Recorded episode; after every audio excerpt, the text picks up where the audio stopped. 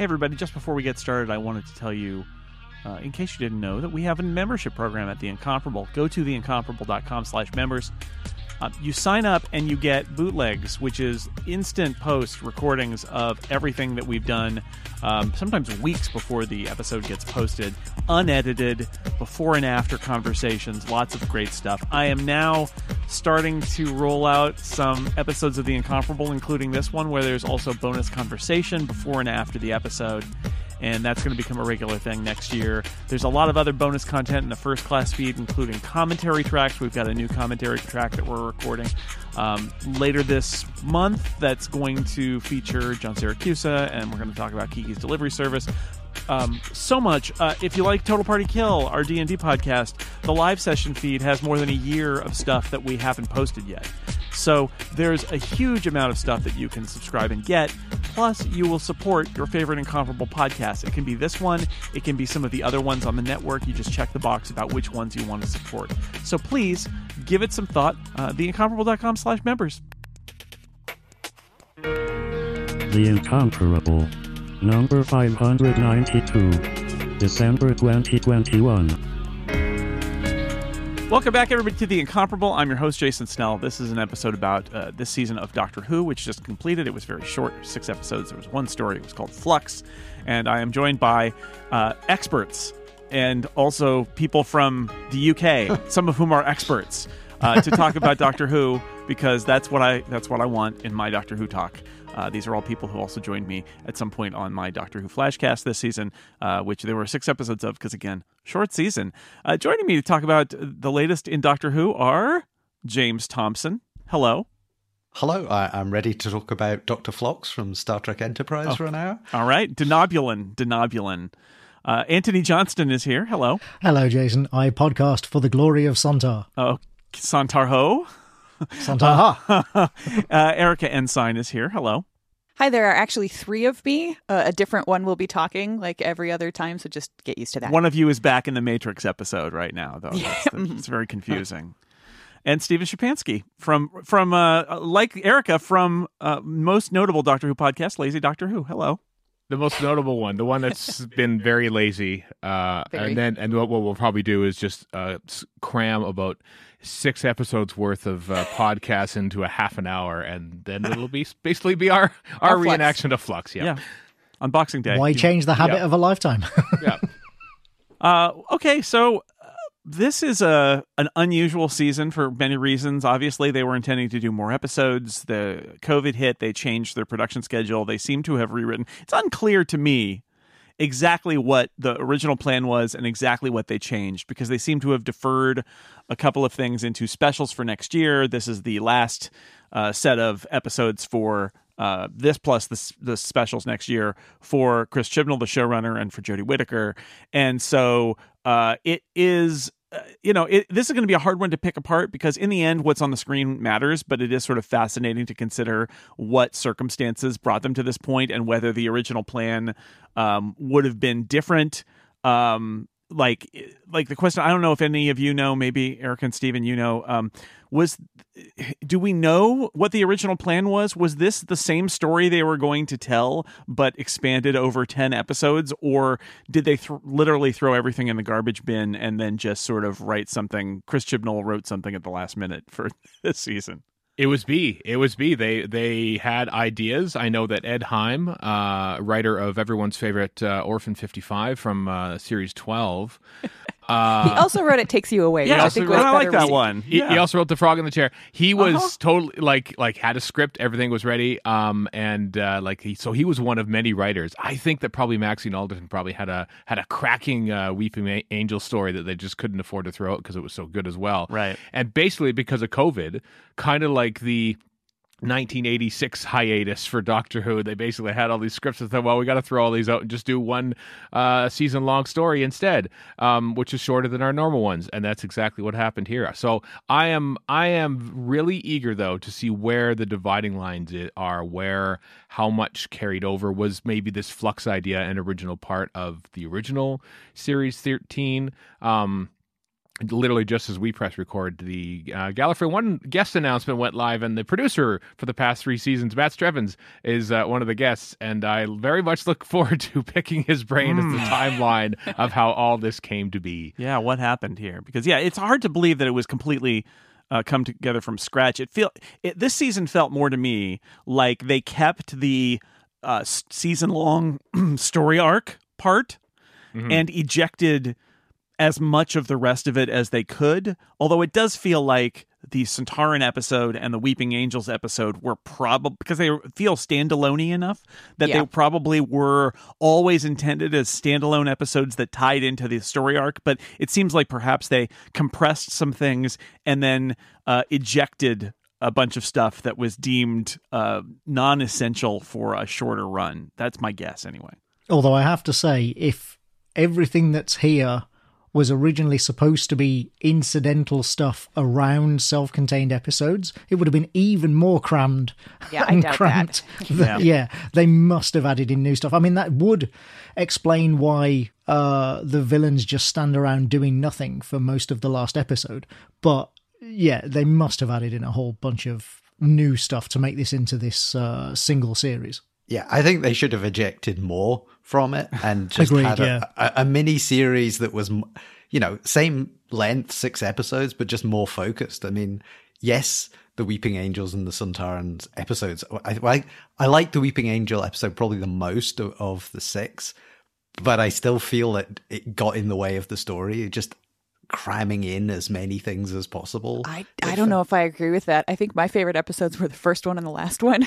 I I enjoyed the crammed full.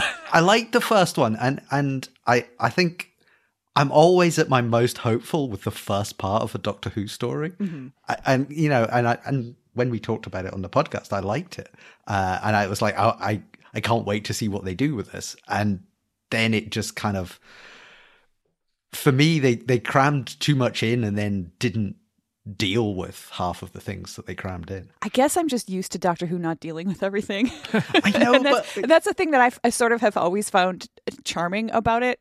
Uh, that not everything is as fleshed out as you would like it to be. Not everything is always as you know, like the classic series didn't really do character development very often. So it just it always left lots of room for you to sort of color in your own ideas about stuff. And I think in in many ways, and not just that way, this six part series really felt more like classic Doctor Who in in so many ways that I think maybe it's just my crusty old fangirl heart that was like, yes, this is what Doctor Who should be. Thank you.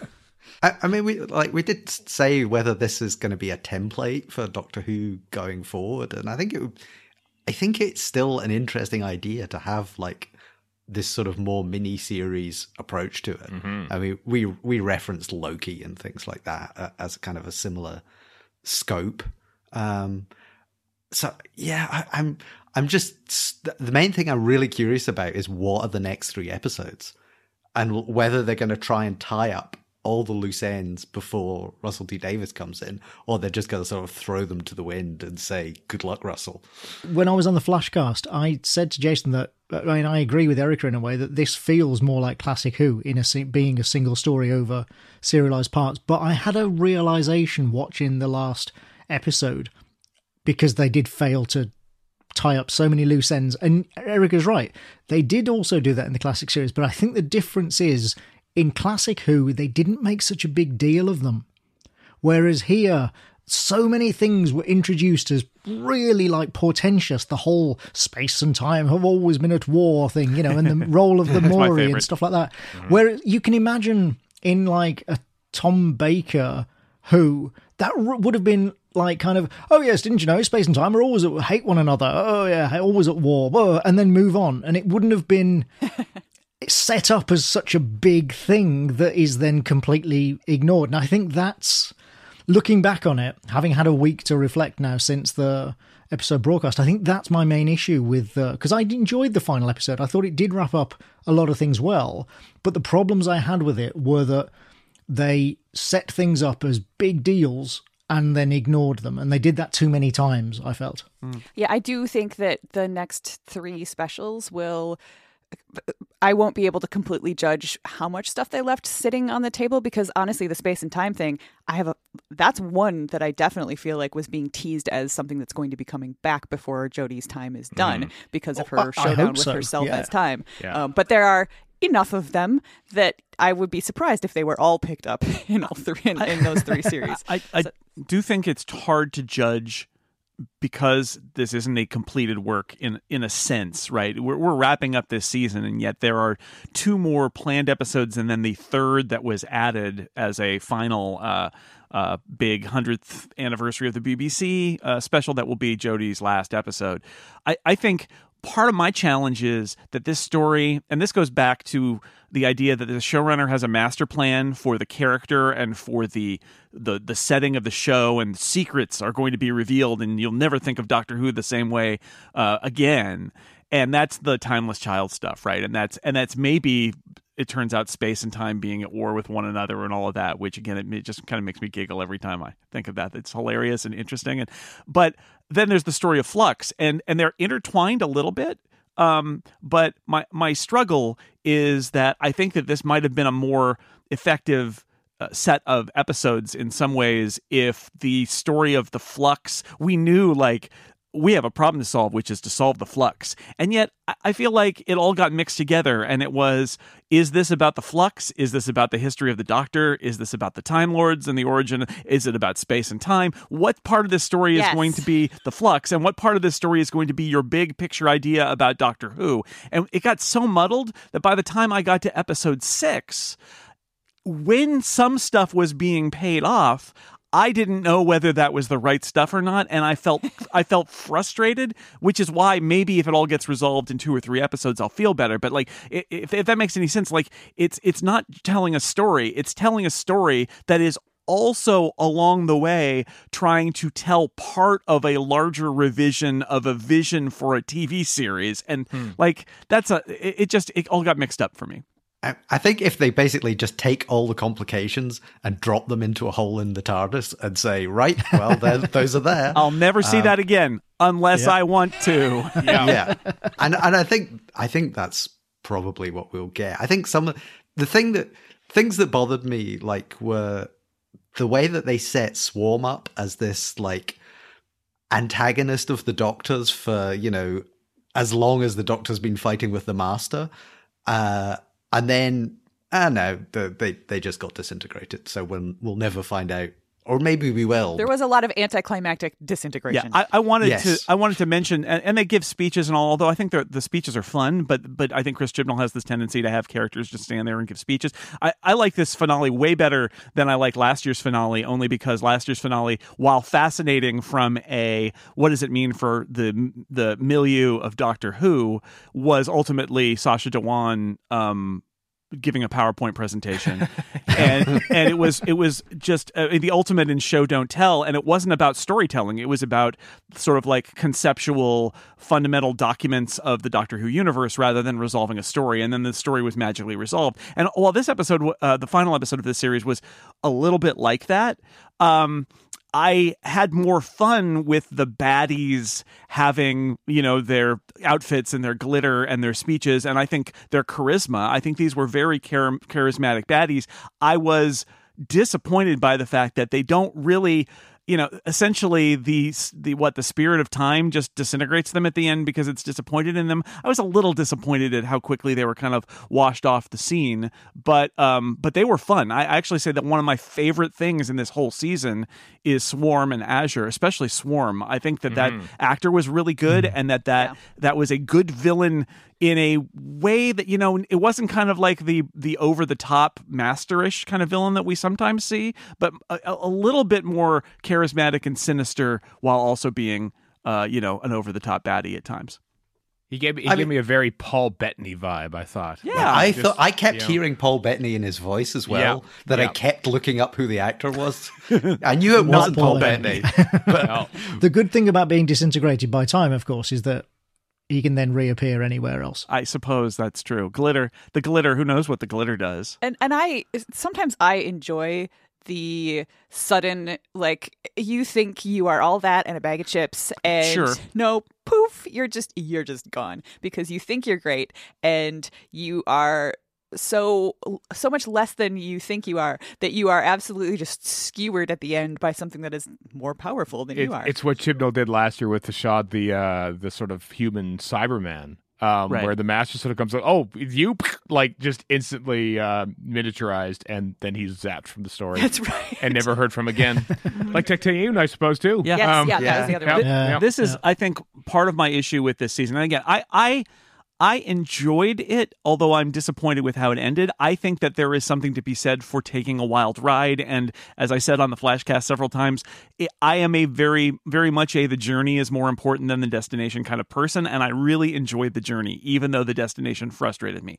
I will say that one of my frustrations with the story is uh, i know i sort of already said this but i want to be a little more specific is the integration of the flux and the big doctor who story arc together in the sense that like i would much rather had this been a mysterious thing that threatens the universe honestly than that it's a plot that's happening that the the the doctor's uh, mother essentially has is going to destroy the universe and she's also freed a bunch of baddies who end up killing her and taking over the destruction of the universe so that they can continue to destroy the universe which was the plot anyway but they're going to be more kind of mean about it. Like it, it- there were so many levels of the what the flux is and how it works and why it was uh unleashed and why swarm and azure were freed that i don't I don't understand it, and I think it's way too complicated for this story. And and the, in the end, it is resolved very quickly in one level, which is I'll open a passenger form and it will eat the flux, and we win.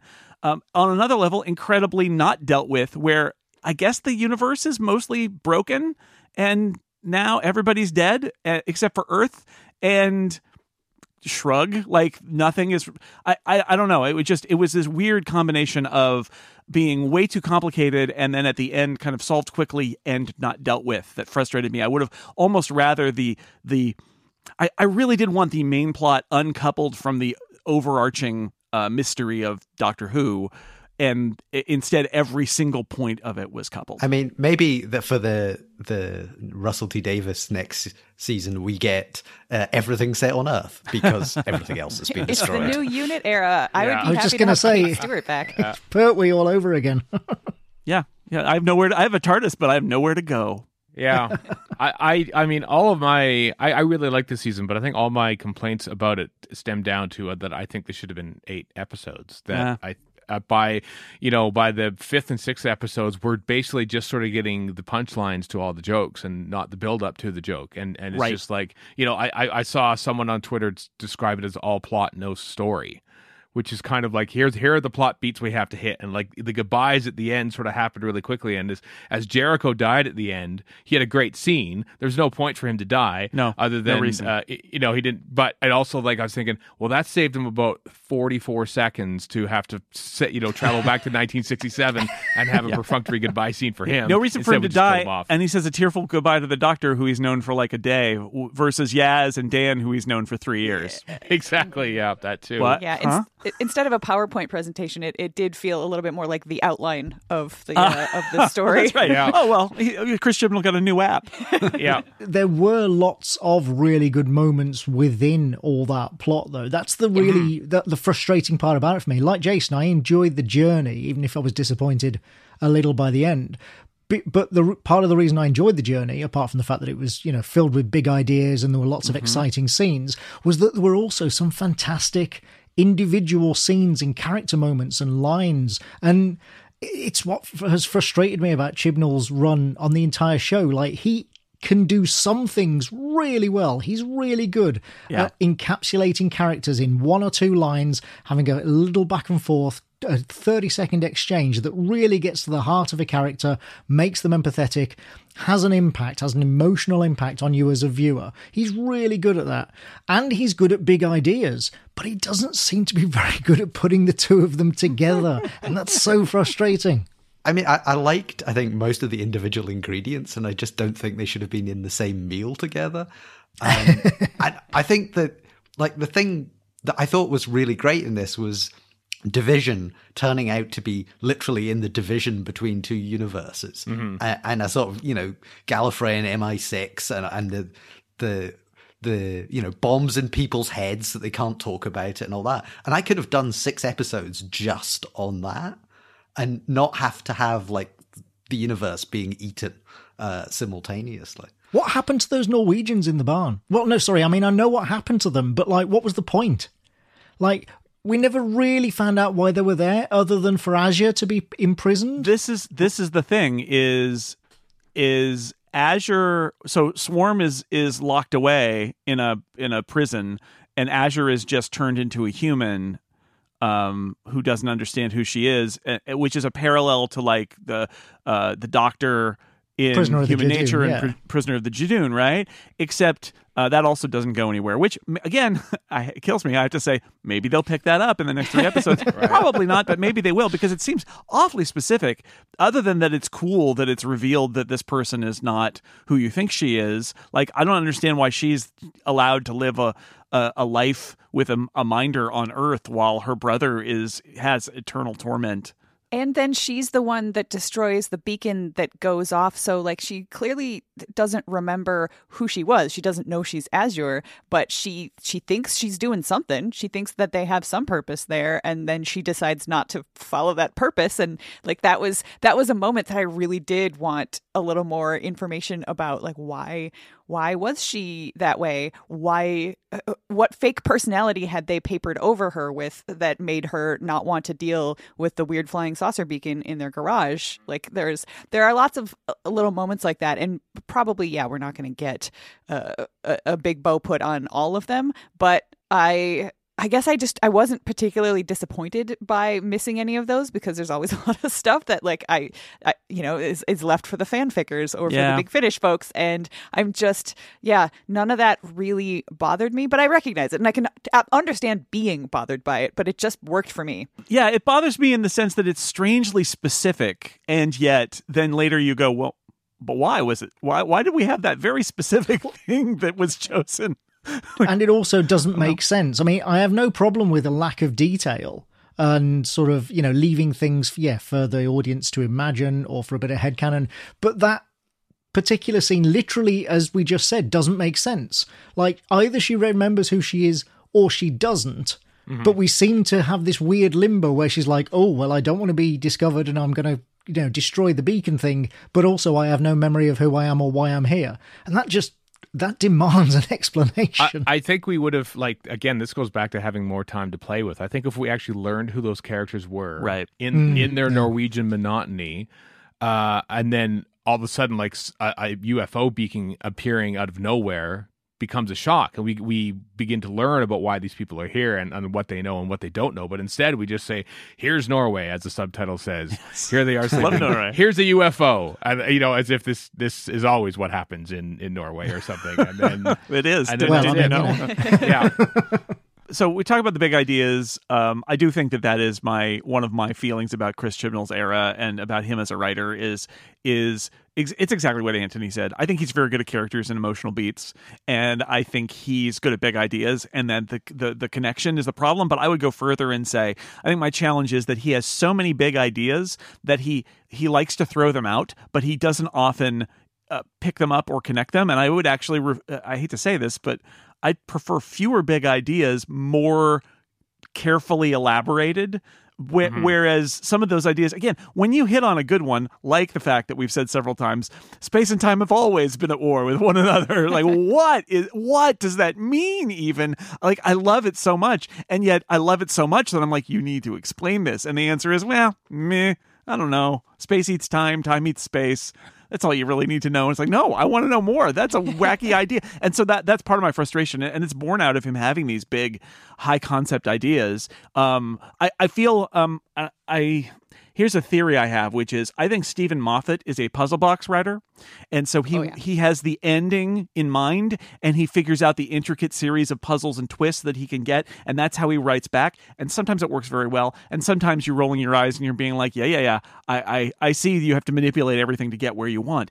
Chris Chibnall strikes me as somebody who throws the big ideas up at the beginning and then doesn't really quite know how to get to the end. It's the opposite approach to somebody like Steven Moffat, and and that's it- it's a little bit frustrating. But like neither of those techniques is fundamentally bad. I guess we're talking about whether you're a, uh a an outliner or a, a pantser in terms of being a writer. but like you can do it both ways and lock it down. It's just funny that I feel like Chris Chibnall is exposing the fact that he is uh, more of a pantser and he has the great ideas and then he has to throw them in the bowl and then kind of figure out well now what what do i do I mean, I think we, that there is also a certain amount of I give people the benefit of the doubt because of COVID, because we don't know exactly how much it, influ- it, you know, affected things, and you know, if they had to write those all those scripts, rewrite it in like two weeks or something. I I do wonder about that.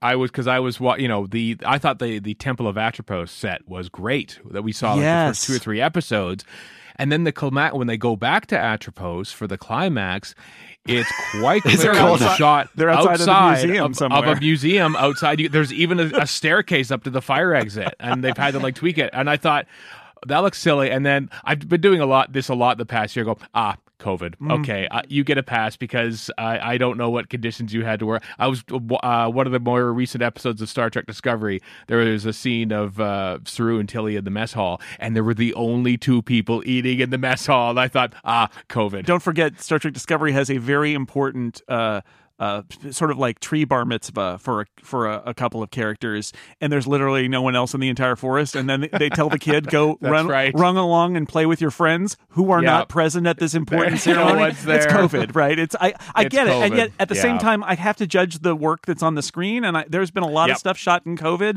and some of it has worked better, and and some of it has worked worse. But I, I do think it's worth at least acknowledging that um, sometimes you watch like the Falcon and the Winter Soldier was like this too, where it it clearly they had things that got really broken by COVID. They had a plague plot line that they had to oh. excise Oh. after they'd been shooting oh boy. Oh. and and you it, on one level i can say i don't think that that show worked i think it was a failure on another level i have to acknowledge i can see that it was very difficult for them to get anything that made any sense at all given the constraints of covid i and i can believe both at the same time that it didn't work but i also feel bad for the people who made the show because i I, it's amazing that it exists at all, quite frankly. I, I'd also say, like, the production design I thought was great for the whole thing. Like, you Oh, talked yeah, about yeah. the Temple of Atropos. and all Until that. the museum But- at the end, but yeah. but until the, yeah, but but like even you know the, the costuming and and, Oh, yeah. and the makeup on Car- Swarm and Azure. spaceship is awesome. I love Yeah. the design yes, of his spaceship. it's a very Doctor Who spaceship, isn't it? yeah. I mean, I, I acknowledge the difficulties of them, you know, filming in COVID and everything, but all of the problems that I had with this series, and they weren't, you know, there weren't that many, but all the problems I did have, things like the weird out of balance emphasis on, yeah, flux versus individual stories and that sort of thing, as Jason said, are things that should have been solved in script. You know, they're But not did they, things did they that. have time for that? I'm just wondering, like the the amount of time that they actually had to go over the scripts and do enough passes. I think that was also constrained by the the, the changes in direction beforehand. That's just don't know. possible, but that's also. I mean, Chibnall did write ninety percent of this series himself, and that so that's kind of on him. That's the sort And of he thing you might can have done it solve in a weekend, with a so- team.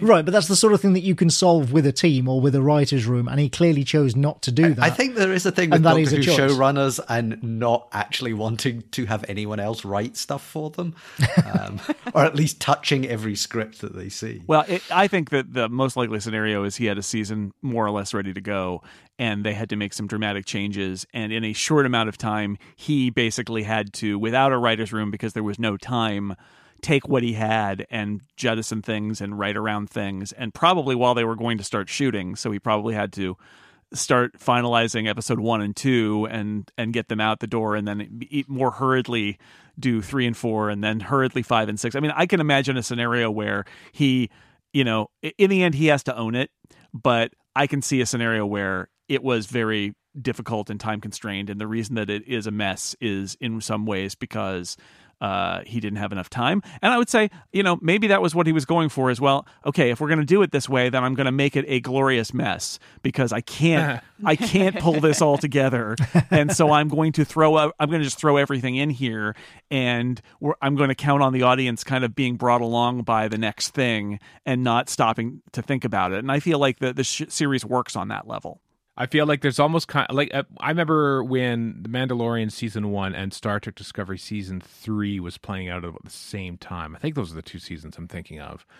And I just remember, like, because they were both basically dropping on the same day, so we'd watch them both in the same night. And I was struck by how minimalist and stark uh, Mandalorian was, and how basically how assured they were in the concept and the story they were telling. Whereas Discovery was swooping cameras everywhere, and like it was all like everything was basically there to distract you, perhaps from you know a less than subpar story. I and I kind of feel like maybe Chibnall doesn't have didn't have the confidence.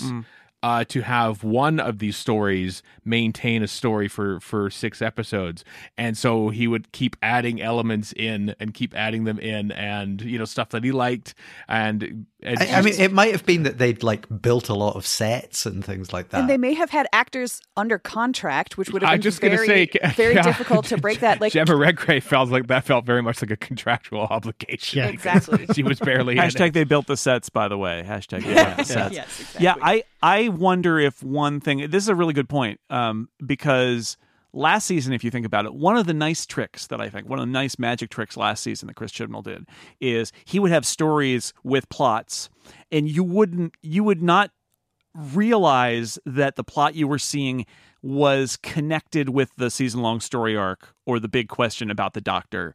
And then there would be a moment and you'd be like, oh, oh, this is Yeah. connected or not. Yeah. And, and by having 10 episodes and having them be standalone episodes, more or less, you never knew. And Flux doesn't have that chance. Flux, everything has to be connected, or everything is both at once, or you quickly get one and then the other. There's no opportunity for that moment of of uh, surprise that something is connected. It just all has gotten compressed down into the you know all of it is has to be connected or it wouldn't be in the show. So the Sontarans have to be connected, and the Weeping Angels have to be connected in two episodes that feel like they probably didn't need to be, but were made connected because um, that you know that was all that they could do. Right. Yeah, I know. One of my favorite bits from last series was the Irish policeman bit at the beginning of um, uh, the two part finale. Right. Because they didn't have they didn't have like a subtitle Ireland 1947 or what year it was, and it was like seemingly completely unconnected. And throughout that whole episode, I'm going, "What is the deal with the Irish policeman?" Because this is fascinating, and it's told in such a different way. And I I wish that if Flux was eight episodes, maybe we we could have got similar scenes like that, like the couple Right. from Norway or Or something. the the haunting of the Villa Diodati, which is uh, Yeah. the the culmination of that is the appearance of the Cybermen, and you're like, oh no, this is the story arc, right? Because Yeah. Where up to that point you're thinking it's a haunted house story set in a historic with with celebrities and all of that. Like it's a, it's no no it's not, and and you can't do that with Flux. It's all just packed in there. Yep. Yeah. But I think like uh, uh, more and more, I think in in Doctor Who in the modern era and in Chibnall's era specifically, I because I have gotten annoyed from the beginning with some of the overarching, you know. Backstory plot issues like please stop destroying Gallifrey. It makes me so sad. uh, so I have I really haven't watched as much for those overarching plot arcs, whether they be puzzle boxes or big ideas or or whatever. I am I'm in it for watching the Doctor do her her thing and scrunch her face. I am in it for watching her and Yaz interact and for the the characters and for for falling in love with somebody like Dan. I Yeah. was fully expecting to be really annoyed by Dan coming into the mix and I fell in love with him within moments. And I was like, okay, well, they can't keep this up. I'm not going to continue to love him this much. Yes, I could. In fact, I ended up loving him even more by the end, so much so that I was expecting him to leave uh, and, you know, go off and be happily ever after with Diane. Be a And- be a, and I love an the fact- unofficial docent at the museum. Yeah. And I love the fact that it do- doesn't work that way because we get one of those rare instances of a character in Doctor Who having gone gone through a really huge, long vast traumatic experience and having some emotional fallout from that, which I think was a very nice touch, and deciding this is not the right time to start a relationship. Good for you, Diane. Mm-hmm. Good call. And then he, the fact that he comes back and not just comes back to the TARDIS, but is is invited along. I think until that point he had been Yaz's companion, and Right. now he is officially the Doctor's companion. I teared up because I was so excited that I wasn't going to lose him already. This character that I didn't want in the first place. Like I think I don't. I, you know, we've talked about a lot of the structural stuff. How did the show come together? And honestly, not a lot of that matters to me as a viewer of Doctor Who because the stuff that I care about is the stuff that was on the screen and the stuff that I did get to experience. And I, I think I literally threw my hands up in the air and cheered more times in this six episodes of Doctor Who than I had in maybe all of New Who combined. Can like, confirm. Can confirm. Sitting next to her while watching, I can Thank confirm. you, thank you for Erika. By the way, for being a professional and pivoting to literally the next portion of my outline, which was the characters, starting with Dan. So thank you. Yep, I'm Well, and like we it. said, he Chibnall's really good at the character parts, and yeah, he do, he introduces. I mean, Dan's introduction of the introduction of what he's like as a person is about as subtle as a brick to the face, but it does work, and it does. You do immediately understand what kind of person he is, who this guy is, and you know they're good lines. It makes you like him. So yeah, he is, as we said, he is really good at that. I was really kind of suspicious of Dan coming in, A, because, uh, you know, it was like the older white man coming in again Yeah. kind of thing. The Bradley Walsh thing. Yeah. Also, uh, John Bishop, you know, he's more well known in the UK, stand up comedian and things like that. he's known in the UK. yeah. Yeah, well, a bit like Bradley Walsh. That's the a- Yeah. again, like exactly Yeah. the same scenario where he's really, really well known over here, but completely unknown outside.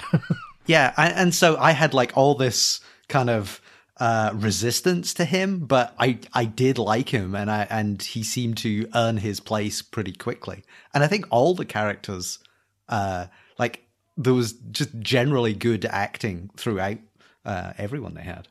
well, and they were just such fun. I said as soon as the Weeping Angels. Uh, Not the Weeping Angels, sorry, episode five had finished. The first thing I said on social media was, okay, so I assume Big Finish are already gearing up for the further globe-trotting adventures of Yaz, Jericho, and Dan, because how could you not? Uh huh. Yeah, I, I had that thought. I think we mentioned that in the flashcast too. That it's like it, slide it right in there. There's there's your big finish audios about those characters, and that was I thought a fun way to do. You know, one of the challenges with having a big uh, cast like this on Doctor Who is that they the traditional way you do it is you separate the characters, and the, it's done in, in the extreme um, in. Uh, some parts of this season. Although I did I did roll my eyes a little bit at the at the Sontaran episode where they all land and then are immediately split up because that felt very much like the heavy hand of the of the uh, of the scriptwriter needing to separate the characters. But having them be stranded in the past and having their own adventures and having this moment where sort of Yaz again a modern doctor who thing that i think is really interesting is the idea of do the characters learn from the doctor and become the doctor and this is very much yaz is the doctor and she's got the advice of the doctor in terms of that little hologram but yaz is sort of leading the team and dan and professor jericho are the the older men are are tagging along as, Yeah. as Yaz runs it, and they are her companions. And I love that dynamic of seeing one of the companions end up sort of like being the doctor. This is like what uh, Clara and Rigsy. Yeah. Uh, it's the same- Flatline. Yeah. It's a fun, it's a fun kind of thing, and they that episode is so great where they're doing the Raiders of the Lost Ark thing and uh, tracing lines on the map as they seek a way to uh, get back to the back to their their present. Not Jericho's. I guess Jericho's present is 1916. It's complicated. yeah. yeah. Here's the thing I would not object in like five or ten years' time if Mandip Gill came back and played the Doctor. Sure. You know, Yeah. do a Peter Capaldi sort of thing and like, oh, I remember this face from somewhere. Like, I honestly think she would be a really good Doctor. That'd be amazing. Yeah, she's really good. She she a lot of the fan complaint has been that Yaz has been underserved, and I felt like Yaz got a lot of mm, Yeah. got a lot of stuff. This, I mean, there's also a fan complaint that Yaz and the Doctor don't spend enough time together, and they get their meaningful looks at the end of the season. But like Yaz gets to do stuff and be in charge and use her police skills, and I enjoyed. I, I will take all the Yaz I can get. Uh, I, I, you know, you're right. I, I understand why people feel that way, but honestly, you know, people are like, "Oh my god, I like Yaz this season," and to me, Yaz is no different in this season than she was in any of the No, previous I just think Like, there's more of her. Yeah, she gets Yeah. more to do, but I, I know a lot of people who have said, "Yeah, I just didn't care for Yaz before, but now I like her because she's doing Mm. stuff." And as a person who is kind of a quiet introvert in real life, I just I I'm really personally frustrated by that view that like just because someone someone who I thought Yaz's personality was very well laid out again by Chibnall being good at that and being Yes. subtle about it, uh, and I just I really took to her as a person and as a character, and I liked her even though she wasn't the one stepping forward and doing all of the talking, and she wasn't necessarily the one pushing the buttons and doing things, and I liked that because that's that's me. I see myself reflected on the screen so rarely in a way in that way that I enjoyed it. And so now when she's stepping forward and she's actually being the extrovert who does a bunch of stuff, I it's you know, it's fun to watch. It's nice to see her take that step forward. But as a person, it's really frustrating to me to see so many people be like, "Oh, she's Now they've noticed things her. now, so Yeah. she's a she's a she's a better character. She's a better person now." I'm just like, extroverts will be the death of us all. I'm sorry. At this point in time, well, she has. She has to really do annoying. it. I mean, I think I feel like it's not even that she's an extrovert. It's, it's a, this is the No, no, she- no. the doctor's not in charge now, and so, so who's going to step up? And the answer is it's not the two older white men. It's it's Yaz. Yaz is going to do it, and of course I she get is. it and Of I appreciate it. It's Yeah. I'm not mad at Chibnall. I'm not mad at her. I'm mad at fans. Yeah, So just deal with that, fans. I agree. No, she's great. Uh, Yaz is a great character, and I, I that whole. Uh, again, I love it when there's like a whole sub adventure involving people who aren't the doctor acting like that. They're like, we know how to do this, right? The doctor does it. We could do it too. And so they do. It's great. Um, I wanted to mention the Weeping Angels episode, which I thought was excellent. Yeah. Um, and I thought was the challenge with the Weeping Angels is they're, you know, they're they're kind of a one trick pony. Like they were written for a great episode and then everybody loved it. And they're like, I guess we'll bring them back. And then Steven Moffat sort of added a few quirks to them in the next appearance. But like, it's hard, I think, to use those those monsters well and i thought that episode did a pretty good job of playing the hits and putting characters in scary situations involving weeping angels and the idea that the angels are going to eat a whole village and send them back in time where they also ate the whole village. That was a, a fun idea and i love the 60s 70s kind of period style uh, of modern Doctor Who. So I loved Hyde, that episode Yes, where that was was set in the 70s. And the, the Weeping Angels episode set in the 60s is very similar. You know, we got Claire and she's got her 60s haircut, and we've got Professor Jericho, and they've got the weird, like, all the reel to reel tapes and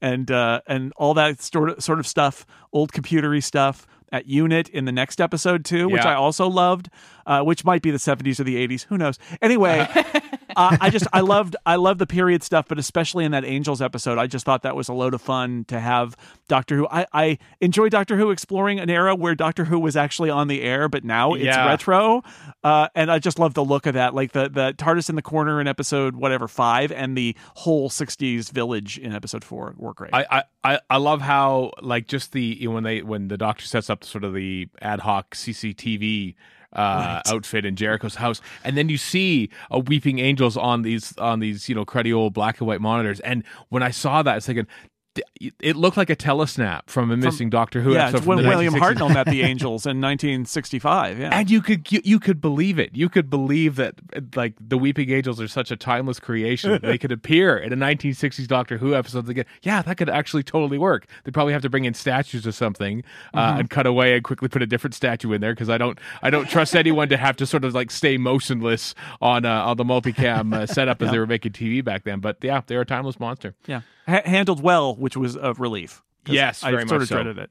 Yeah, I don't necessarily think you should make them talk. I thought that was w- a step slightly too far. My headcanon for for why that works is that because you know we had as Jason said they've had a little bit added to their you know their their backstory every Angel time. Bob Angel Bob is through the- able. yeah. They used a different like a dead person to mm-hmm. talk, and then in this case they don't even need a dead person. They're using the voice of the person that they're talking to, which I did not recognize at first. I was glad. This is one of those examples of dialogue that is overly explanatory that I needed Right. because you know him saying it's very rude for you to talk to me in my own voice. I was like. Oh, is that his voice? Yeah. It's good that they Yeah. mentioned that. But I think the fact that they the angels uh, they weren't technically on Earth in that little village anymore. The angels had pulled them somewhere out of time, floating in space. They were in a different space. So my head headcanon for why that works is that the angels have you know are are a little bit more powerful in whatever this quantum extraction. exactly. Yep. Yeah. I did also think in that one when the, the doctor got turned into a weeping angel at the end, I was like, oh, this is exciting. How are we going to deal with that next Wow. week? Undone immediately, like in the Yeah. tradition of classic Doctor Who cliffhangers. I know, but but I thought it was like that was a, a real sort of surprise. Uh, and Yes. then I I Yeah. was disappointed. I have to say, but I'd like to see Claire again. Actually, I ju- just to mention talking about characters again. Like, didn't see her in much. She was very sort of loosely sketched, but she was interesting. You know, I, I mean, also like a lot of people uh, from this uh, uh, miniseries, I would be happy to have back again as companions because you know you got Bel and Vinder and Right, yep. Karvanista, and all these people are, are like decent. Karvanista. Honestly, I know everybody loved him. I didn't. Careful what you say. Oh. I I know. I'm I mean, I, sorry. like, I didn't like the uh, I didn't like the costume design because it didn't. Oh. oh, I didn't think it was as expensive as it needed to be. Really, I just I love Doctor Who and that you could just throw a dog in a Mongolian warrior costume and he sounds like he's from Yorkshire or something like that, and just like, yep, everyone just accepts it, hundred percent. That's yep. Put put put that dog into any other science fiction franchise. Everyone go, what is this doing here? Doctor Who? Yep, it's a dog. It's Space to dog. That's, Yeah, that's space true. dog. I don't know. I just didn't warm to the character. I get what oh. Antony said. Like people are saying, "Oh, I want the adventures of just Dan and Karvanista roaming the galaxy," and I'm like, "No, I don't want that because I love the little moments that they have." I honestly thought that was like we didn't get enough of some things, but there are some characters and interactions that I think work best as seasoning, as sprinkling. So like the Dan and Karvanista moments were, I thought, delightful. I, I enjoyed that back and forth. But if I had to sit and watch an entire half hour or 50 minute episode of the two of them bickering at each other, that would be really not fun for me. So, so I, I, I get that. Uh, I understand not necessarily warming to the character, and I definitely understand not not actually wanting much more of of what we got. Yeah, we got the right amount. If you talk about Yeah. the um, characters that were misused or were cast and then they had to use them, I would throw in obviously Kate Stewart is a great example of that. Yeah. Um, I feel like the great the Grand Serpent uh, was a character who you know he's a baddie and he isn't that interesting. I think that I really love the idea. I think it's a Steven Moffat esque idea that somebody basically went back in time to the founding of UNIT and was involved at every step using time travel was involved at every step along the way so that they could be positioned in a perfect moment to undercut them when they needed to invade like i thought that was really fun and it led to a fun part of the episode although i, I think the ultimate plot wasn't that interesting uh, turn your guns inward and like okay Yeah. whatever Like- Right. Did they really need uh, like a mastermind to tell them to do that? I thought it was well played, but they just didn't use him enough. Well, he might he might be back. He's one of the, the threads that I think they were I, don't know, I hope possibly so. I really hope the so. specials. He is a loose thread, but but I did like that episode and the idea that they were marching through time there. Um, still, I, I I question that character being as important as he is because I, I don't know. But the one that I really question is the Mad Mole, who's digging in the ground. No, he's perfect. He's okay. So here's the thing: he's fun, man with a hat digging in the ground. He's fun, and I like that it's a historical figure, and we're trying to explain why he dug all those tunnels. I guess my problem with it is that it seemed it, it seemed like it probably should have either been more important or not in there and instead it was one of these ideas that felt like it was not properly explored It was important up until the point that he served his plot purpose, and then he was forgotten about. and then they oh, said goodbye Wow, Yeah. I I thought he was the most perfectly balanced plotline of the entire thing. I genuinely did because because he's just again he sprinkled in just enough. I don't think I would have wanted more of him because that just like the way that his character played out here, he starts out as this really grumpy angry person because he's experiencing something that nobody understands and they call him the mad mole and he's a real character for, person from history who who's doing this thing and like they could have taken him as a person out of it altogether and just said there are these weird tunnels that this guy built but they put him in as a person which I think for me connected me to these tunnels in a way that I wouldn't have had. And then at the end I thought his ending was uh, I thought his his shift from being angry because nobody understands me and i thought that that that performance moment uh, when uh, Yaz explains, you know, time and space, blah blah blah, things are things are bad, and he just like his face changes. He's like, oh my god, finally somebody sees me, somebody gets it, let's go. And he he's he's the key in a way. He shows them what happens, and then at the end, he gets the end that do- many many Doctor Who characters probably should get, where he's served his purpose. he gets the Paul And he Hollywood gets a lovely handshake. s- yeah, a, s- a lovely speech from the doctor saying Yeah. you've done your work, and like it's just I don't know. To me, that was I I genuinely wept a little bit at the end, and I was so happy that he got his perfect moment, and then he just got to go off and live the rest of his life the way he actually did in history, and they didn't erase his memories. So, Erika, you you and I agree uh, on every point you just said. My problem is that the tunnels are part of a just throw everything in the mix run around in the last episode where we're opening doors and closing doors and you know they could have done the Scooby Doo thing if they had wanted to or they run into one door and out the other door and all that the, the Benny Hill thing or whatever you want to call it.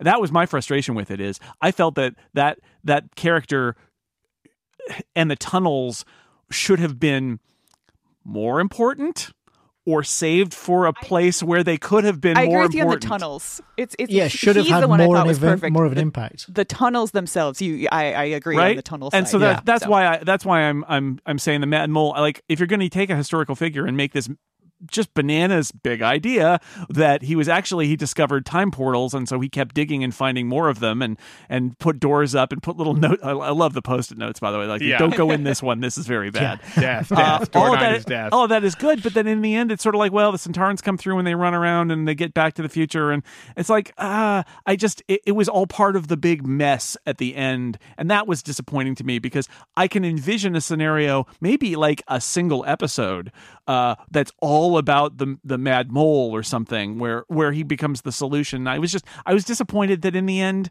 it wasn't that interesting a, a thing. It was just part of the mess. Not that he was bad, but that that was a cool. I, again, if it wasn't a cool idea, I wouldn't be frustrated by it. I'm frustrated there was a cool idea that ended up kind of amounting to not a lot and being just lost in the mix. Yeah, I don't know that I would want to would have wanted more of him, but I do. Uh, like I at the beginning, I was thinking, oh, I bet my my uh, fan theory was that the tunnels were going to perfectly match the hallways of the Temple of Atropos, and somehow that was Oh. going to map onto each other. Like, so I was I was expecting something that was I a like little it. more integral to the entire to the entire story. So so yeah, I I see where you're going with that. That's fair. I, I realized in listening to that there was a whole other plot line that kind of didn't go anywhere, and that was the TARDIS getting weirder and weirder and messed Oh up. yeah, Yeah. And and I liked that because I liked the you know the oh there's too many doors. they and- enter in and they're com- sideways. yeah, I, and that was a fun thing that I don't remember having seen before. No. and and then it just kind of oh no, No, we'll- it's fine. We'll forget that. It's okay. time time was broken. We we switched it off and on again. It also provided, uh, you know, speaking of characters, Vinder with the with one of the great uh, TARDIS uh, reveal moments Yeah, That might be my fa- my, my new favorite. when when Vinder goes, "What?" Just it was it was great. I don't know if I can recall because you know there's all the whole bigger on the inside kind of things. I don't recall having a character look at a TARDIS and say, oh, "Is this a TARDIS?" Mm-hmm. Uh, that's Yeah. right, like so good that it's like, "Oh yeah, I've heard about these. I, I know what this is." And that's like you know this is, show's been going on for almost sixty years. It's hard to find new ways of doing that, and every writer in the modern era tries. Yeah, we did have Right. we did have the one one uh, character who knew what a TARDIS was, but then as soon as she realized it was a TARDIS, she backed away and decided to die Yeah. Die, instead yeah, of go on it and exactly. knight the doctor. No, this is more the All right. enthusiasm of like, oh, I haven't seen one of these. This is Yeah. great. Uh, and and uh, well, we should mention since we're talking about characters, Bel and Vinder, who have their uh, their uh, star-crossed love. Uh, they're trying to find each other amidst the desolation of the flux, and they get involved in various uh, uh, you know pieces of the plot, and finally come together at the end. And um, I thought this was fun, and I think these actors are fun and I think that they ended up, I think maybe because of this feeling like everything must mean something, that they became the focus of a lot of speculation about what what part integral part of the plot they will be involved with, and everybody started to speculate about who's their baby. And the last episode is sort of like a baby. That's Thank who it God. is. It's just a baby. It's we, not. we still it's, hope. It's So not we, uh, so far as we know, not the personification of space and or time, but just a baby.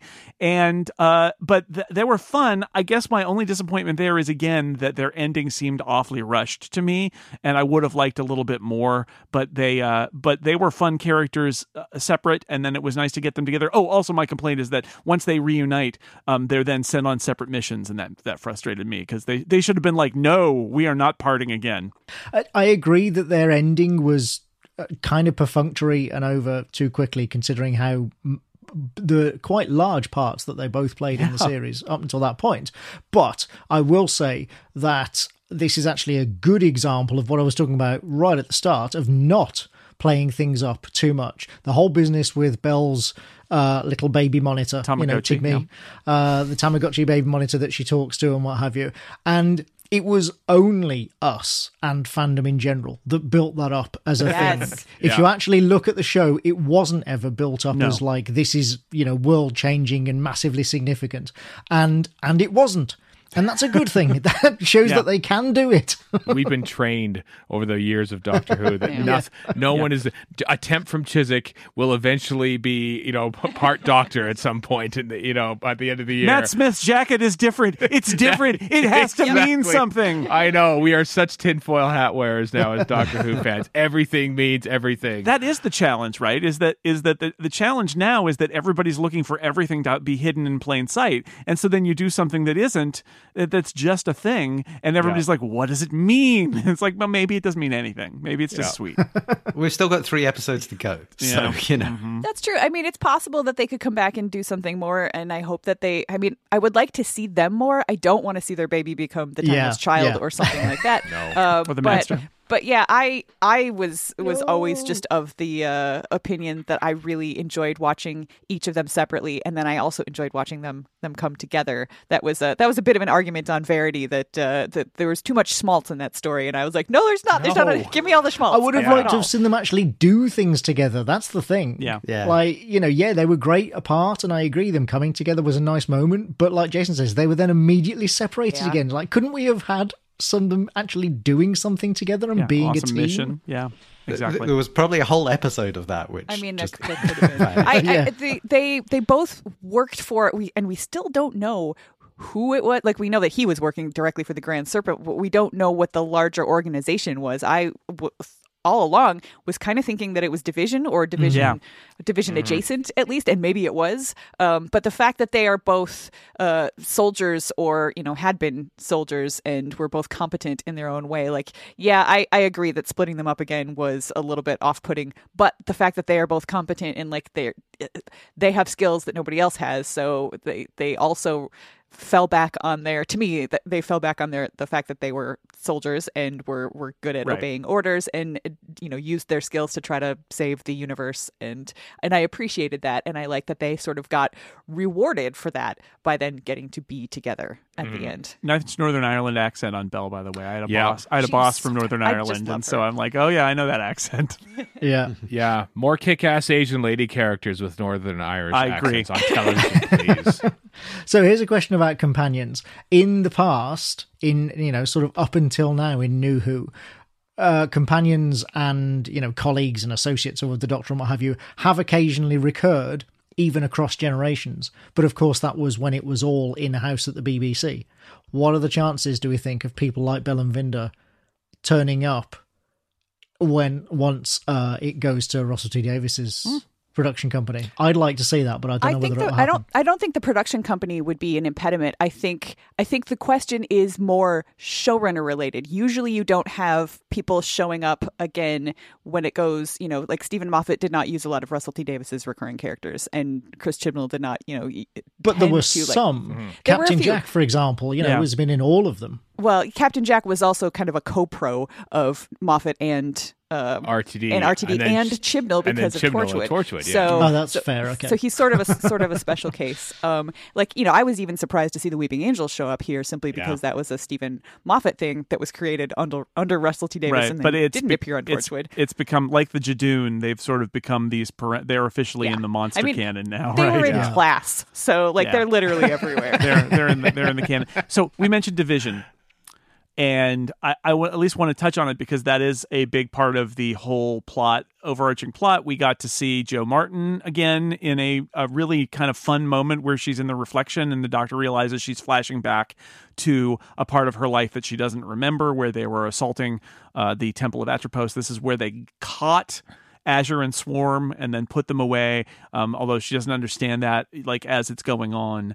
And what's revealed is that Division is you know, I would say disappointingly for me, it's exactly what you might think it would be, which is secret group separate from the Time Lords. It's been interfering in events to get the universe to be all you know the way they want it to be, and that the Doctor's on the run from it. It's essentially the Celestial Intervention Agency, uh, or a duplicate of that. Uh, they're very secret, but everybody works for them. Okay, and they're run by Tecteun, who was the person we met last year who found the Timeless Child.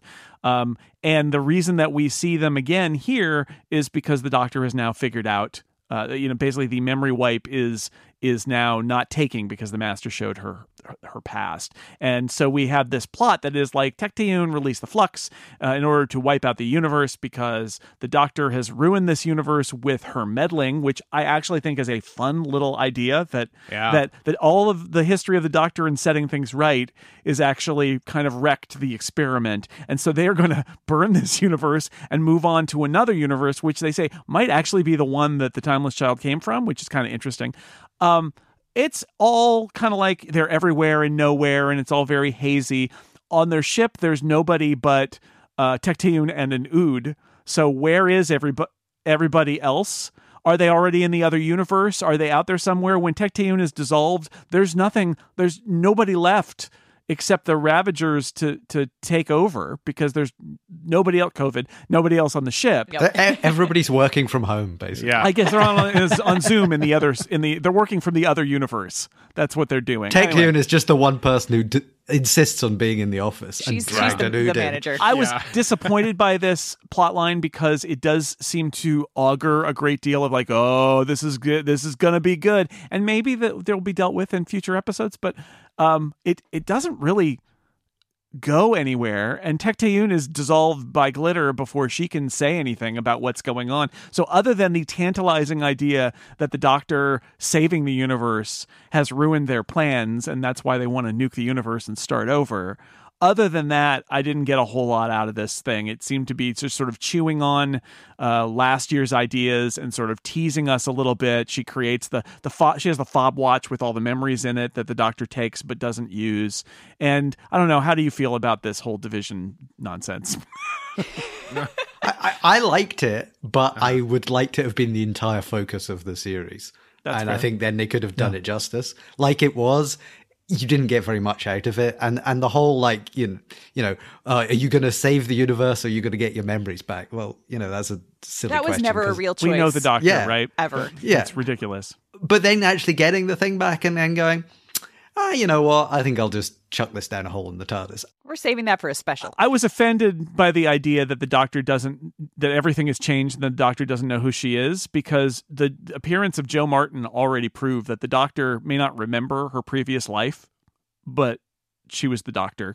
And, and the Right. Doctor also has form uh, for repressing memories. I mean, we have the whole War Doctor stuff, which Right. was kind of this as well. Yeah, I was I was likewise I don't I guess I wasn't disappointed, but I had sort of expected a little bit more, and I think I uh, I chalked a lot of that up to COVID, both with the fact that Tecteun's the only person standing there, and the fact that uh, that we didn't get more story because I, I felt like that that to me that felt like something that had been bigger and had been perhaps chopped down or adjusted to move most of the division stuff to the specials, which we haven't seen, simply because that was one of the things that we had before Flux. So we had division. We already knew division was a thing. We already knew it was sort of a big bad, and I you know, maybe I'm entirely wrong, but that was one of the things that I felt like was being left for the specials at some point, and that you know the the overarching as you talked about Jason and how it was you know her timeless child stuff and the division stuff are all interwoven with all of this. I think the timeless child and the division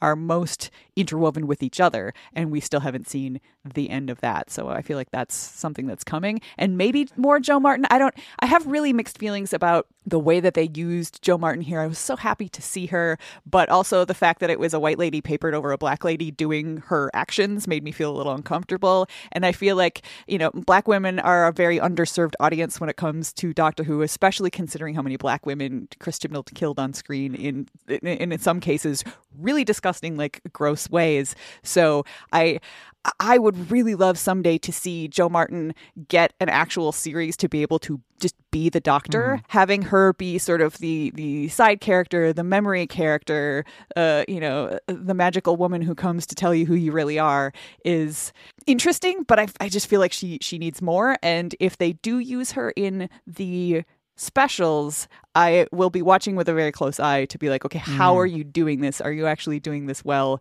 And the one thing I think that uh, on this topic that makes me the happiest about calling this Doctor Who Flux and having it be a six part story is that once things go over to Bad Wolf and they do whatever they decide to do with it, um, we've set a precedent here for a short standalone Doctor Who story that's basically Doctor Who colon something. In this Yeah. case, it's Flux, and mm. so you can have a you know potentially a miniseries with with Ruth, the Ruth Doctor, and Jo Martin say you know Doctor Who colon whatever you want to call it, Right. and then you can't have fans being like, oh, she's not actually you know the, the jerky fans being like, oh, she's not actually the real Doctor because this is just a side thing. Well, guess what? Flux was just a side thing too. So there you go. I, I, I want to put a pin in that because my last Yeah. question is going to be a conversation about where Doctor Who goes and about the way this season was structured. But before I do that, if there are more thoughts about the division, let's get to that now. I, I would have liked to have seen more of it, like everybody else, and I think that there were other aspects of this series that could have been jettisoned to kind of make room for it. My main disappointment with it, apart from sort of the again perfunctory nature with which Tecteun was dismissed, was this business with the watch. Like clearly. They never intended to deal with the question of the Doctor's memories in this series, and so the idea that she just gets the watch and puts it away and then it will come back again in the specials like there are so many ways they could have done that better. There are so many other you know ways they could have just got rid of the watch and made her finding it more of a story to come. Um i don't know i just i've it's one of those again you can't really judge until you see how they do deal with it but within the context of flux it just felt really flat and i don't know i don't i don't hold out a great deal of hope to be perfectly honest Also, is that Ood God now? There's only so many Ood in the universe, and they're all, for some reason, drastically important to They're everyone. very I mean, it's only one Yeah. letter away yeah towards towards the end of the i i like that you know because the doctor sort of feels like i i need to know more about who i am uh and then is somewhat uh surprised that oh you guess what? There you go. You can find you can now find it. It's like it handed to her on Mm-hmm. a platter. Like i think i think she was expecting to have to do more digging uh and Work maybe for it. and work for it and maybe get like you know a piece at a time here and there but all of a sudden here you go. Just open the fob watch and you got your, all your, your memories back. And it's, there's almost like the you know the the quest is part of of, of who she is. And so you know she needs to find out who she is not sort of open up a magic box and, and learn who she is. Although the magic box leads to another magic box. Yeah. I loved the moment where she looked at it and she like I just I felt like the all the the the Sturm and Drang between her and uh, and Yaz because she wasn't letting Yaz in on her secrets, which I was fine with because that's very much the Doctor. Um, I I liked the emotional arc of the Doctor throughout this and the fact that she chose to not just lap up those memories immediately to me was a great character moment. So i loved the bit where she dropped the uh, the watch in there. And like I, from the doylist perspective i can totally see why it was done. And like yes these are moving the chess pieces. But from the watsonian perspective for me that rang really true to what we had seen the doctor emotionally wrestling with throughout the whole series and the previous series. Yeah, Chris Chibnall in the, the there's a YouTube video that BBC put out a couple days ago uh, before recording this, and and he basically said, you know, the, she the Doctor is the character that she is now because of her own choice, not because of who is defined in that in that watch, and so basically uh, opening that watch would basically diminish who she was. So she chooses not to. What you could do is just have her open the watch, and then you have your six episode Jo Martin miniseries a- as a result Oh, of those memories coming back. I was going to say that I, I wonder if uh, just a total theorization of how this se- season and series is going to end. There is a moment where the personification of time basically says, "I'll kill. I killed the Ravagers now, but I'll let you live for now. But your end is coming too, Doctor Blahaha." Right? There's that that thing Right. that's set up. I I had a thought, which is it would be really interesting if the end of the last episode of the Jodie Whittaker era was literally the Doctor, uh, the Doctor. Uh, dies and opens the watch, and we'll go inside the watch, and then all future Doctor Who is just set in the past of the Doctor somewhere. It's flashback, yeah. I've, yeah, I've, I've heard that bandied about, and I hate it. I hate it too. I hate, I hate it as much as as Bel and Vinder's baby being the doctor. Yeah. Right? I, I hate it. But uh, again, uh, we that doesn't mean it won't happen. It's just that, that I, I I hate it. I do wonder about that too. Um, the future of Doctor Who. Uh, we we are wrapping up next year the uh, the Chris Chibnall era, but also and the Jodie Whittaker era, but also the BBC uh, production era, BBC Wales production area era, because it's going to be produced by Bad Wolf, which is now going to be owned by Sony, and it, but it's the it's the producers of Doctor Who back in the day, and it's Russell T Davies, the original um, showrunner from 2005, coming back to run it. Um, and who knows what they're going to do? Um, who knows what where? I assume they've had a conversation, Chris Chibnall and Russell T Davies, about where he's going to park the park the car so, and give him the keys. What I wonder and this has been a subject on the Flashcast all along, but I, I'd like everybody here, now that we've seen Flux, to give me your opinion about it. We live in an era now that is not the era of episodic broadcast television of 2005 when the show came back, nor is it the era of the 60s where there were 25 minute tea time Saturday, you know, Saturday uh, cliffhanger serial. Um, instead, we live in an era of uh, streaming services and and binge drops and uh, event uh, storytelling told over you know six to ten episodes. Um, this is the era of of Marvel TV shows and and you know Netflix shows and all of that. And so as we go into a new era of of of modern Doctor Who, and we look at Flux, which was arguably done in a more modern streaming TV series style, I wanted to ask all you what you think about like what should Doctor Who look like going forward? Should it look more like Flux? Should it look more like we're used to, where there are a bunch of standalone episodes and maybe a season long story arc? Should we go back, Steven? Should we go back to 25 minute uh, serials uh, told over four installments? What What is what is the 2020s Doctor Who? Uh, what, what what should that look like when it comes back? I think it definitely needs to be. I I, I love the, the whole concept of a, of a uh, a season long story, and as Eric alluded to, you know, Doctor Who colon something. This way, you can get what you can keep everything under the Doctor Who brand, but it's now something else.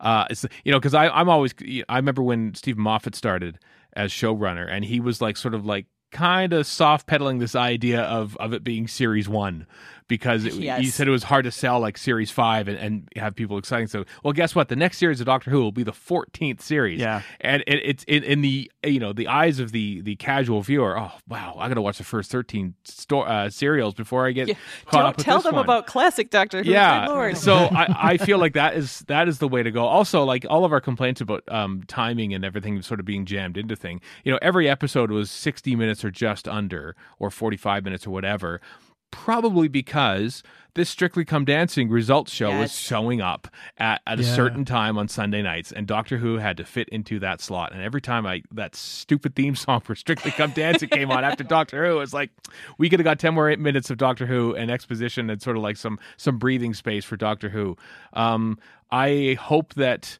Russell T. Da- I, this is what I'm confused about because Russell T. Davies has been a very vocal defender of the BBC.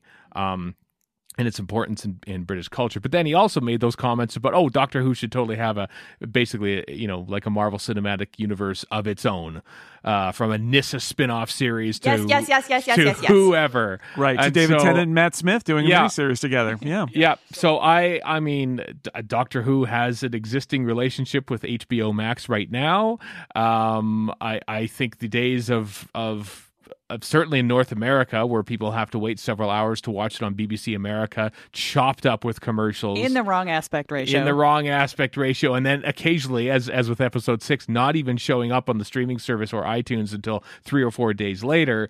Um, I am definitely hoping that a simultaneous worldwide release of uh, Doctor Who episodes on a streaming service is the way of the future. I feel like that's more important than anything else Yeah. at this point to Yeah. like the hardcore Doctor Who fans uh, being able to to access it at the same time and not have to worry about spoilers. It's such a different world than it used to be. it really is. But I'm uh, in terms of what I want, I'm greedy. I want it all. All of those things that you said, Jason. Maybe not the 25 minutes. Shot on video in a studio, Yeah, 25 yeah. minutes. Yeah. Yeah. But, but I feel like if if we you know do go forward into the Doctor Who you know television universe happening, I, I want both. I really I love this Flux six part event series and I like modern television storytelling where we have the you know more explicit arcs that link everything together. That's fun. But I also really, really like the sort of anthology nature of the way Doctor Who Uh, used to work where you could just dip in and out and it would be you know the doctor lands somewhere. Something weird is happening. The doctor and companions have a quick adventure fix things or make it worse. Whichever and then just pop away in the tardis. I think that's great too and i would love to have space for all of those different things and I think in in a you know the, there it's it's a little bit the wild west in television right now. There's a lot of different types of storytelling happening. There's a lot of different types of uh, uh, of shows streaming and dropping, and I, I I think that there's room for all of that. You know, do do some standalone episodes. They don't even necessarily have to be big specials. Just just just drop them, or you know, a short season that's you know the five or six episodes that is totally anthology style, and then you get your next one is Doctor Who colon something, mm-hmm. and then that's you know th- that's more tied together. I think I think there's room for all of it, and I want it all because I'm a greedy fan. Please me. I, I think the one of the problems, one of the limiting factors, is the still the BBC. Yeah. Because you know this is being made for broadcast television, and if it was, you know, if the BBC had some for pay thing that this was going to go on and they were trying to draw people in like you know if it was on a disney plus or something then you could absolutely have your simultaneous release and you could have whatever spin-off shows and there'd be like um you know not just six hours per year or whatever we're going to get i mean that's the thing i would like to see more than six hours of doctor who per year Yes.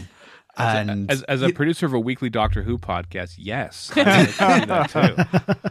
Um, but uh, and I can understand why we didn't get that. But you know, give us two six episode things per year Yeah. or something. That's that's Yeah. that would be my vote actually. Uh, Yeah. Is to go t- consider a consider a holiday special and two fluxes essentially two short run mini series stories that are about something and mm-hmm. they can be loosely interlinked or they can be tightly interlinked because that might lo- that gets Erika on board. Maybe it's like the key to time, and in every episode they have to solve one thing that leads. Yes, I mean, please. nothing can be the key to time, but still. No. Um, and but but I would like yeah I, I would like more than six. So if we could do two five two by five plus a special or something like that, I would accept that. But you know I I, I remember fondly the days of thirteen plus one. I don't think those are coming back, but if Russell T Davies gets his way and he's got an extended universe, it also could be that you've got a mainline Doctor Who and then you've also got some sort of spin-off because I agree with him completely that not only is the world of Doctor Who rich enough that it could generate something like what Star Trek and Star Wars do and what the Marvel stuff does. Um, uh, you know, maybe not at that level, but like you could keep Doctor Who in the public's consciousness more than six weeks a year, and you probably should. And I hope Yeah. they find a way to do that. I hope they find a way to do that that doesn't run in to the problem that I have always had with the Doctor Who spin-offs in that in order like when you do those episodes like Torchwood, Children of Earth where you have really big stakes, it's like where the F is the Doctor. And Right. that is Yeah. really it- it just uh, in this particular television universe that t- has always been a really big bother for me. So I like the idea of having multiple Doctor Who things running. I would like many of them to have the Doctor or Yes. different versions of the I agree. Doctor. Or if you're going to do a spin-off with companions, have it be something like Yaz and Jericho and Dan, you know, traipsing around Earth where you don't have the giant stakes where you expect the Doctor to show up. Exactly. Uh, you know, I hope they take that into account because that's the reason where at first when when RTD did that uh, interview, I was like, as much as I want to see the Nyssa adventures, I I don't like the idea of spin-off shows in the Doctor Who universe. So I've I've come around to it, but because I think now I recognize it's a vast universe, there's a way to do it right, but I feel like there are a lot of ways to do it in I don't want to say wrong, but in a way that's totally not going to please me. So I'm crossing my fingers. I I think we're also we're getting to the length of time that there's going to be nostalgia for the early New Who. Oh, there stuff. already Oh, is. I think there already is. Yeah, I, I agree with all of you to an extent, but I I worry that they might do too much. Like, let's not forget talking about sort of series long versus uh, anthology. Let's not forget that Classic Who you had series of anthologies, but they were multi part episodes. So that was, you know, kind of a weird hybrid of what we have now.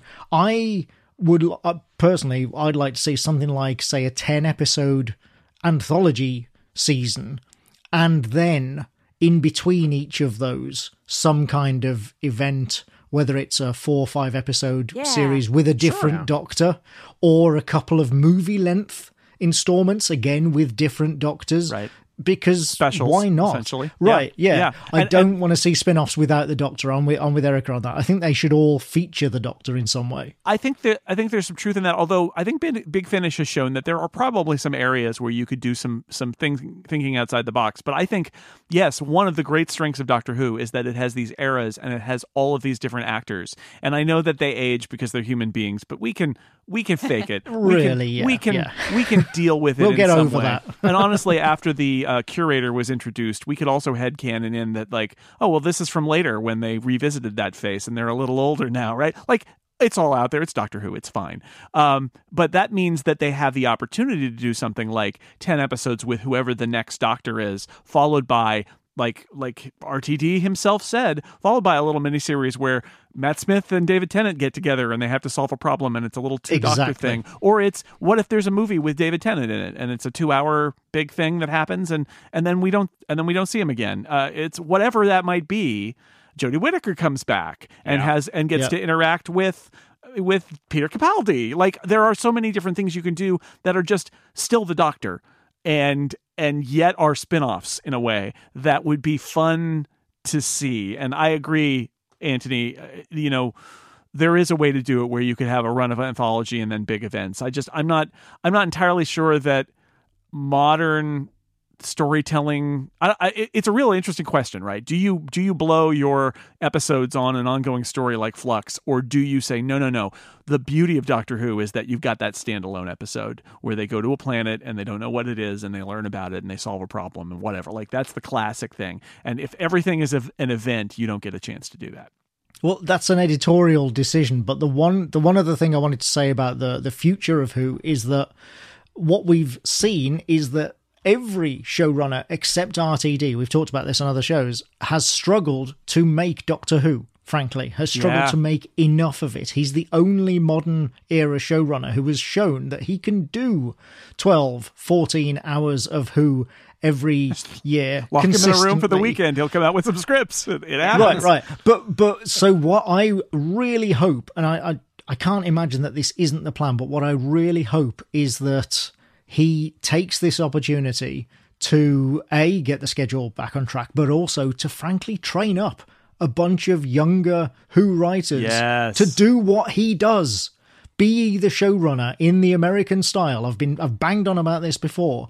You know, adopt that model Yes. and mentor younger writers so that RTD doesn't carry the entire production franchise on his shoulders. And by doing that, then they can make a regular series and a few spin-offs and, you know, keep doing that and keep pumping it out. That was the that was the thing that actually finally brought me around to the idea of a Doctor Who television universe. The idea that you could have these other, you know, smaller stories, like not with the Doctor, but like the the, the Yazdan and uh, and Jericho type things, smaller story, little miniseries where i- where he has somebody else do the show running so you can actually get a more you know sort of diverse group of showrunners trained up to be able to then run the flagship Yeah. show at some point Exactly. Russell T Davies is, is in his late fifties, so he's not he's got a lot of time left, but uh, to do his to do his job. But at the same time, he's like all of us, um, older than he was when he took on Doctor Who the last time. I'm also older than I was in 2005.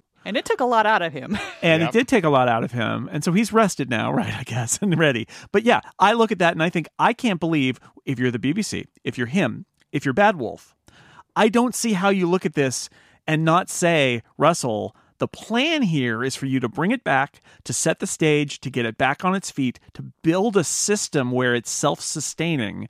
Yep. And that in, involves bringing in young talent, new talent, diverse talent, so that there is a bench and that there is a, obviously like, there, there, it's not an heir apparent, there are heirs apparent, and they can do other shows uh, under the umbrella beyond the main show, if there is a main show per se, and that that we need to build up a whole Doctor Who factory that is not reliant on just your brain.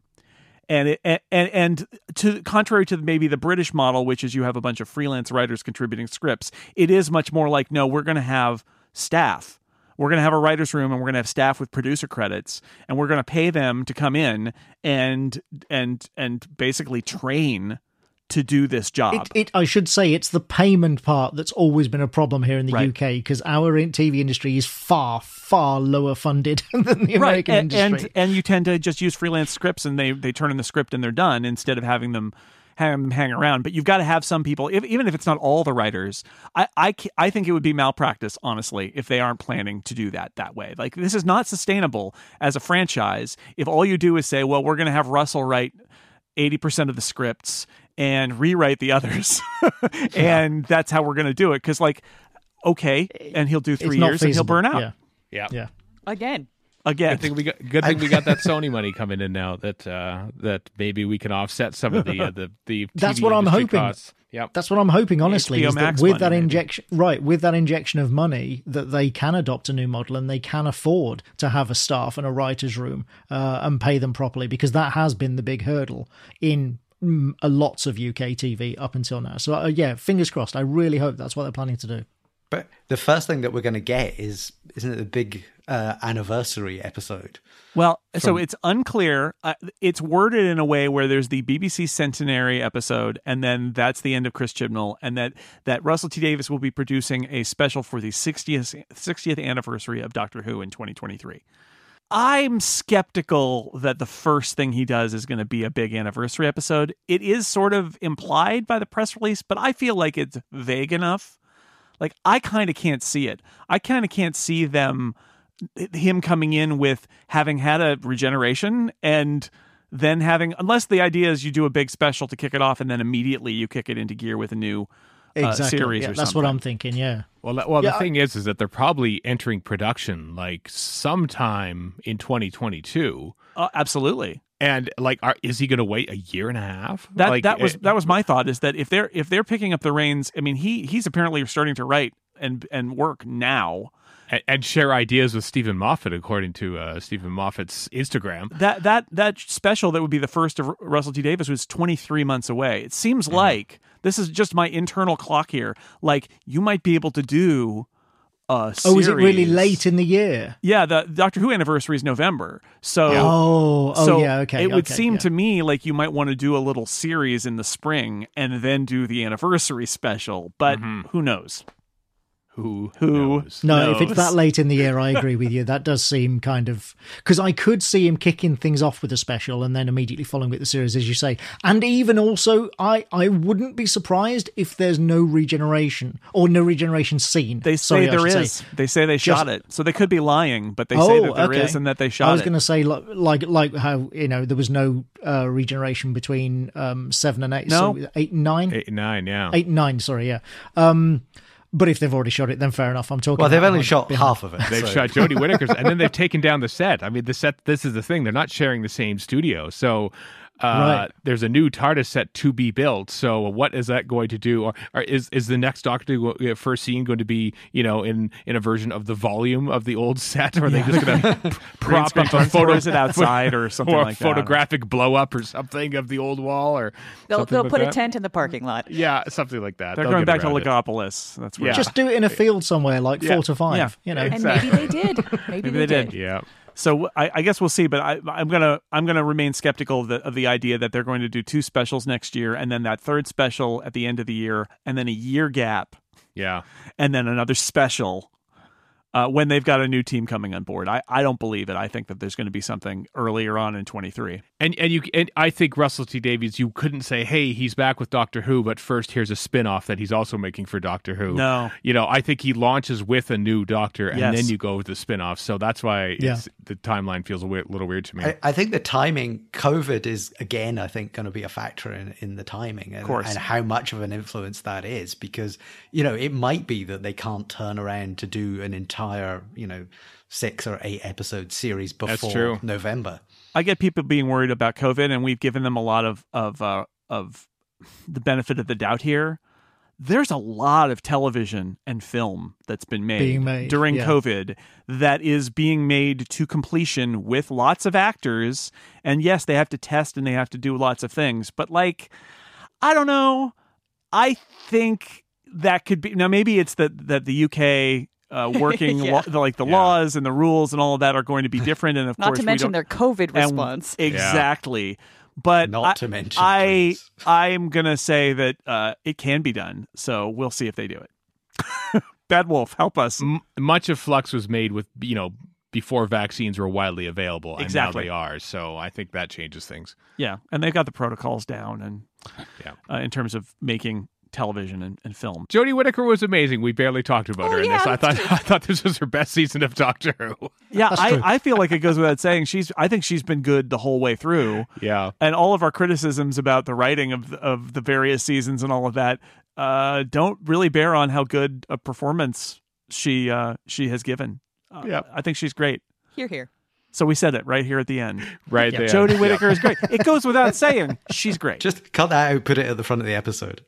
I can't believe you didn't mention Jodie Whittaker.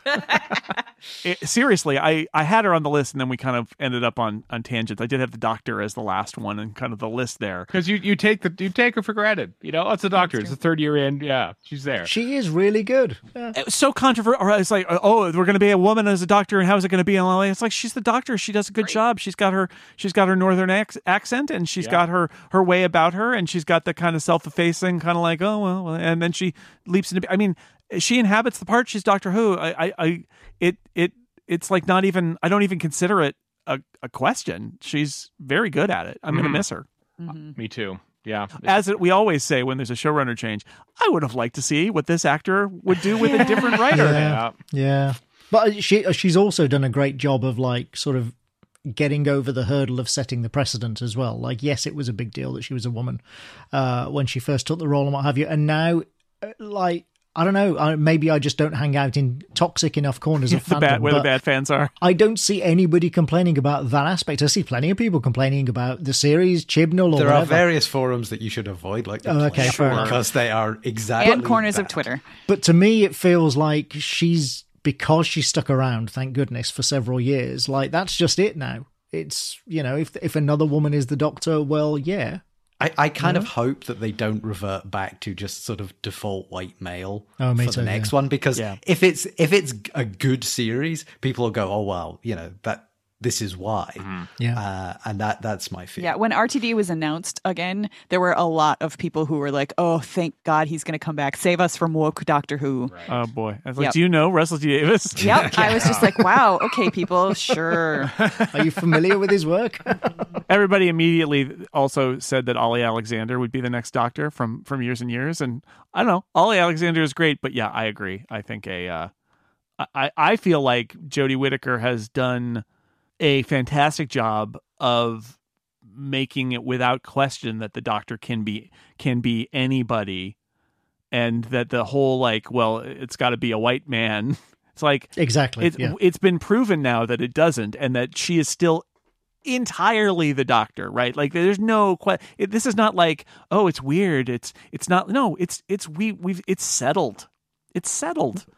That's what I meant about kind of getting over the hump of the precedent. Yeah. yeah. As you say, it's just, it's not even an argument anymore. Three years of evidence that the writing aside, not, I'm not a big fan of this era. Uh, you know, in the in the end, I think it's been a, a rough a rough ride where different parts like I thought the first series was beautiful but a little bit boring and I thought the second series was trying to overcompensate and this season we've talked about we just talked about it uh, good and bad but uh, but she's not been the problem at any point and I do kind of wish that she had gotten some more strong uh, episodes for her to do more with but um, but it's hard to say and the Jo Martin introduction is like d- what little we've seen of her also pretty solid at, at nailing the details of that character. Yep. I think I think we've proven the point.